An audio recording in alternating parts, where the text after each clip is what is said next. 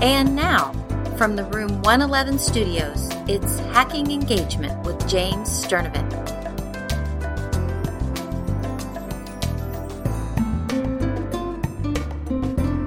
Well, hello, young listener, and welcome back to the Hacking Engagement Podcast. I'm so glad you're here. And I think you're going to be glad you're here. When you hear this episode, I'm going to give you an idea. You got to try this idea. It's so much fun.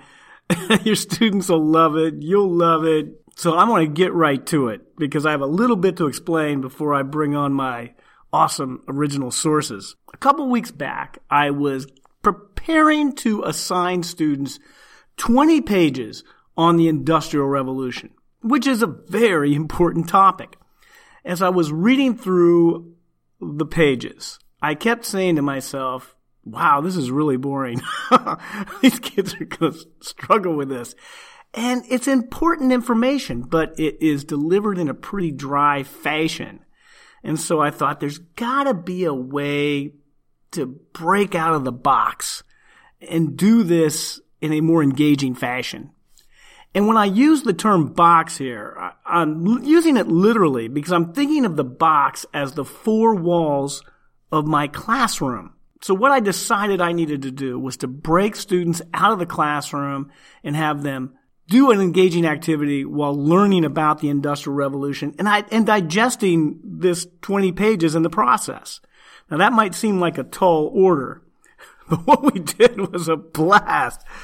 We did a scavenger hunt that utilized the entire school building that enlightened students about these 20 pages. The students were armed with their smartphones, with QR code readers. They were determined to find hints that were diabolically hidden throughout the building. Once they found a QR code, they clicked on it, and then they got a question, and they had, then they had to research the book to find the answer. And these were big questions. These were not minor questions. Questions like, why did the Industrial Revolution start in England? How did the Industrial Revolution inspire imperialism? So these were big questions, not trivial questions. And then once they had that prompt, they could look at their book and, and come up with some responses to this. So this was a really fresh way to tackle a lot of stuff, a lot of important material. Now this episode, man, it's essential you come over to my website and look at my show notes. It won't make sense to you otherwise. Here's what I have on the show notes. I have a link to one of the neatest tools in terms of QR codes in the classroom. It's called classroomtools.net. You can simply type in questions, just basic questions, and boom, it's going to create QR codes for you. It's going to allow you to print those off and then cut them out and hide them in really nasty places. I also have a link to a, a QR code reader called i-Nigma, which to me is just a very simple one to use. I'm also going to give you the 10 hints that I gave my students and, and see if you can figure out what the 10 hints lead to. And I'll put the 10 answers below. In other words, students got a sheet of paper with 10 hints on finding the QR codes and then the QR codes contain the questions. You can probably take my 10 hints and use them in your school as well. And to help me explain this fabulous topic, I have two wonderful original sources, two kids two months away from graduation. And boy, I'll tell you what, they don't have senioritis. They're raring to go. They're, they're great students. Carolyn Craig Bowden and her buddy, Sandy Smith. And also something else about this episode that's very interesting is if you're a big fan of The Office, like I am, there's a great Office reference in here. And then finally, I have two apologies. Number one, I'm sitting in a squeaky chair in this episode. And I just am going to take myself outside and berate myself for that. That's totally unprofessional. But I was just animated and, and scooching around and squeaking a lot. That's what you're hearing there. It's not some untoward sound. it's just my chair. And then finally, I'm also clapping a lot because I get with these kids, I get excited and I clap. So I'm going to work on not squeaking and not clapping in future episodes. Buckle up, man. This episode is awesome. Hey there, listener. Please check out my book, Hacking Engagement 50 Tips and Tools to Engage Teachers and Learners Daily, It's available on Amazon as of the late summer of 2016. And also check out hacklearning.org for a cornucopia of teacher empowerment resources. If you enjoy the Hacking Engagement podcast, do us a solid. Subscribe, rate, and review us on iTunes.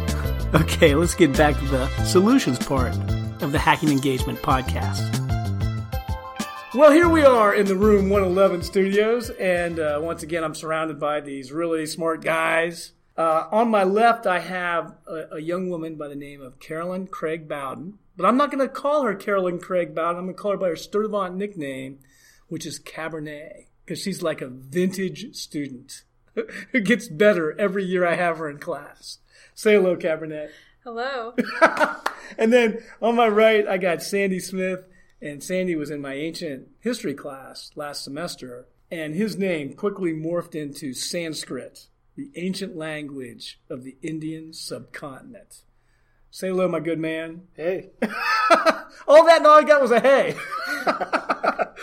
so I was in this dilemma. I had this long reading in my history book on the Industrial Revolution. It was pretty dry, and I was thinking, geez, I need to amp this up some. I need to get these kids doing something, which was my motivation for creating this school wide scavenger hunt that was based on prompts right from the reading.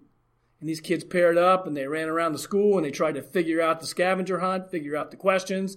And I thought I'd bring in these young people to talk about their experience in the Sturtevant Industrial Revolution scavenger hunt. So I'm going to start out here before I talk about the scavenger hunt. I have these fine young people in my class on a late winter day. It's right after school and they're busy as all get out, but they came in, but I'm not letting them get away without talking about their wonderful futures. So we're going to pretend that, let's see, we're the class of 2017, correct? Yep. Yep. So if I'm still alive in 2027, I'm going to stop by your 10th year high school reunion. I'm going to see Cabernet over there and she's looking fly and I'm going to walk up to her and I'm going to say, well, Cabernet, what are you doing with yourself these days and how are you going to respond? Well, I'll probably have a husband, I'm guessing, in 10 years, um, maybe a child, and um, I may be a teacher.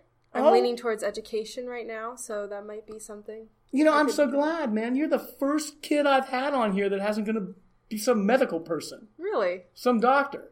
So you're like the first humanities person I've had. I'm so excited. Yeah, it's either a teacher or maybe just something to do with people. I thought you were going to say a teacher or maybe an engineer or a doctor. Nope. no. what would you teach?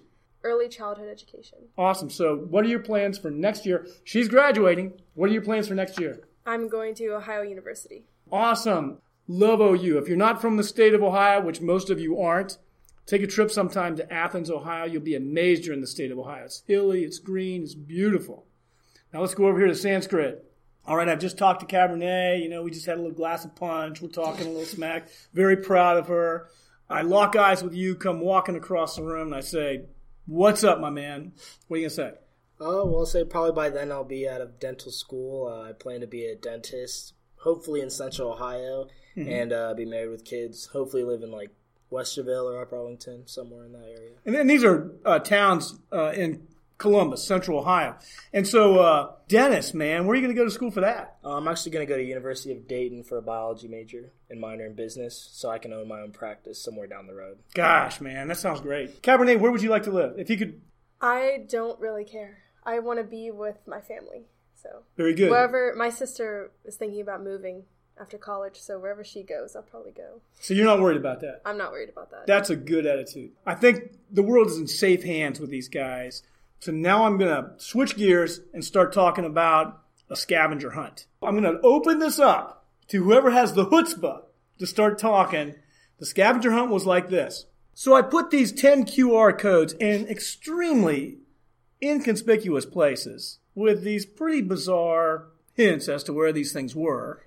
And these were going to lead to prompts that had to do with the Industrial Revolution. So I'm going to go one at a time. I'm going to go ladies first. I- I'm not trying to be sexist here. She's on my left. I'm going to go ladies first. Cabernet, what was your recollection of this experience? Well, we were timed and we had a partner.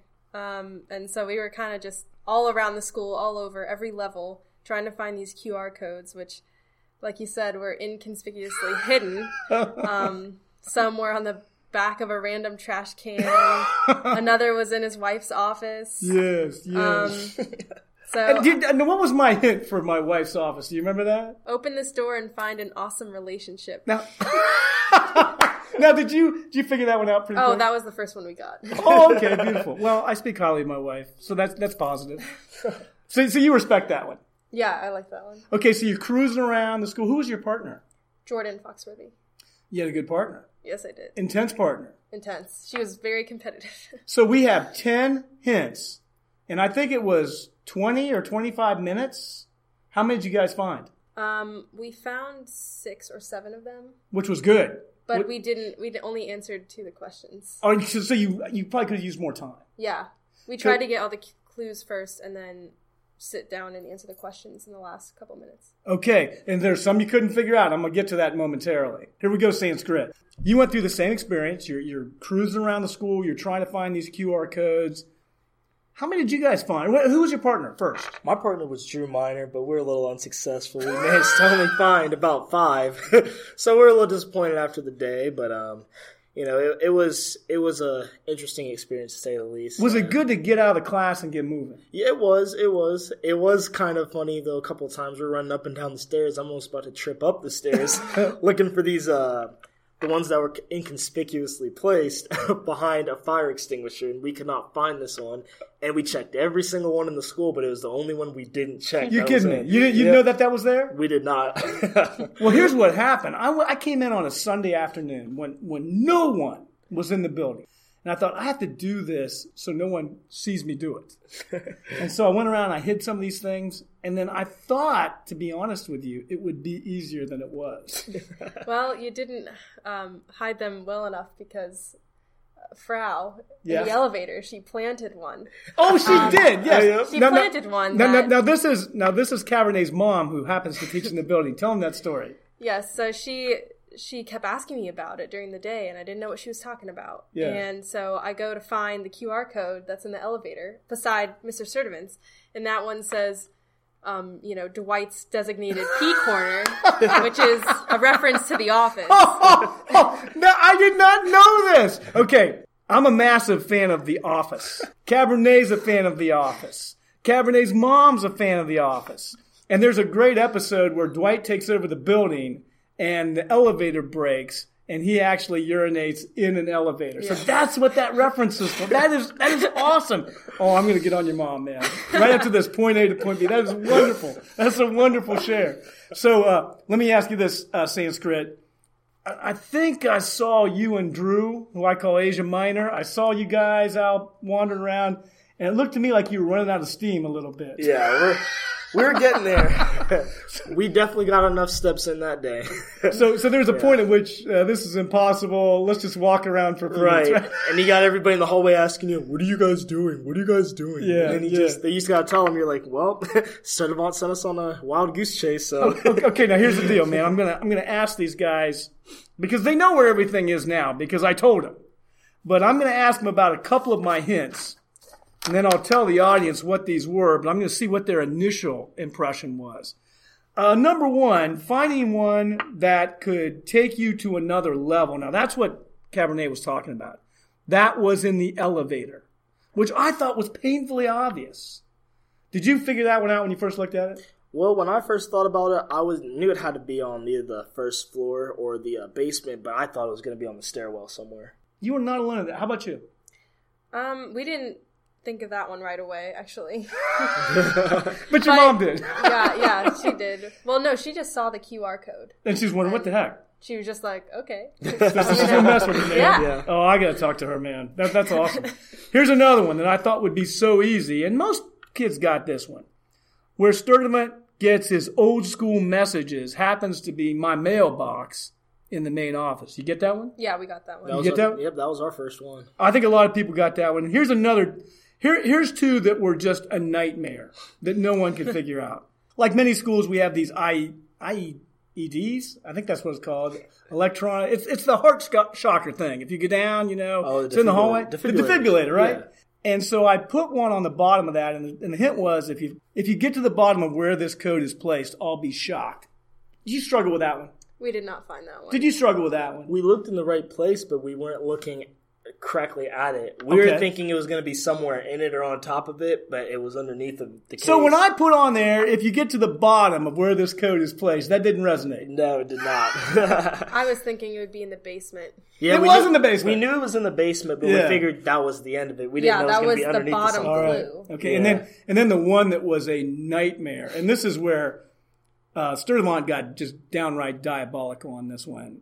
I gave them the hint: search this virtual tool we use daily. Any idea on that one? No, I didn't. I Any no idea? I had no idea. I put it on the about section of Google Classroom. But that, that was a tough one. I think I only had about four or five kids figure that out of out of about seventy. So that was a rough one. So all in all, is this something teachers should do? Yeah, if if they want to get their students excited about a topic. Would you agree with me that the 20 pages that we had to read in our history book on the Industrial Revolution were truly nap worthy? What do you mean by nap worthy? Put you to sleep. Oh, oh, yeah, I mean, these are really dry pages. they're definitely. So I went ahead and I did this scavenger hunt with a part of the book that I thought was a little dry to digest. So it was a nice way to break things up. Hey, Sanskrit, what did you like about this and what didn't you like about this? I did like how um you know you got out of the classroom because you know you're spending at least seven hours a day sitting down. So Sitting it's kind down. of nice to get up and move around the school. Move around, baby. Yeah, the only thing I didn't necessarily like about it was the fact that it was. I mean, it was challenging. But I mean, I do like a challenge every now and again. But when you're searching there for it, you're just like, I just want to know the question so I can answer it because you're looking for questions. So, so I probably need to make the hints a little easier. yeah, just a, just a little bit. All right, man. I'll Yeah. do that. And then Cabernet, any advice on for a teacher on doing this? Well, I would say probably give more time to answer questions Mm-hmm. and get to the um, the actual uh, like topics. All right. Now I'm going to tell you something, man. If you're teaching early childhood education, they would love doing something like this. Would you promise me you'll give this a try? Well, hopefully, you know, p- kids in elementary school don't have iPhones at that point, but you know, you never know. Well, you, you could have a thing where it wasn't even electronic. You could Yeah. just you could just give them a Right, like a little maybe point to the next clue. right, yeah, So you gonna try it? yeah. All right, good deal. And Sanskrit, uh, it, it's been a pleasure for you coming in. Cabernet, it's been a pleasure you coming in. I'm so proud of both of you. You're going to make the world a better place. Thanks so much. Say goodbye. But They just they just gave me the rock. Nobody can see that on iTunes. Take care now. So here we are at the What You Can Do Tomorrow section. I hope you're inspired to try this. Your your kids will love it. But first thing you want to do is you want to talk to your principal and find out if she's cool with you doing this scavenger hunt because sometimes people don't like kids running around in the hallways. Uh, and also there might be places off limits. She doesn't want you to put a QR code in the records room. But also, you, I mean, obviously you want to check to make sure it's cool, but my principal was really intrigued by what I was doing and he was really down with it. He was so interested in it that he actually shared classroomtools.net with the rest of the staff and said, Hey, you might want to try this. So check with your principal first. And then you want to go to classroomtools.net. Again, that link's on my show notes and it's laid out for you so simply. You just type in the questions, you type in the answer and boom, it creates the QR code. You want to create maybe five to 10 questions based on the unit you're studying. And these need to be big questions, not just trivial things. Next, you want to try to find some really good hiding places for your QR codes. And then you want to create hints, a handout sheet that has some hints for students to look around. You want to make certain that all your kids have a QR code reader. And I've found that when I issued this assignment, maybe my school's unique, but most of the kids already had one on their phone. And I have a link on the show notes that'll give you a great QR code reader that your kids can easily download. And finally, debrief your students like I did. Hey, how could I do this better? Did I give you enough time? Were the questions challenging enough? Were the QR codes hidden well enough? Were they too hard to find? You'll learn a lot that way. Hey, man, good luck tomorrow engaging your students. Show notes for this episode can be found at jamesalansturtevant.com. If you enjoy Hacking Engagement, please subscribe, rate, and review us on iTunes.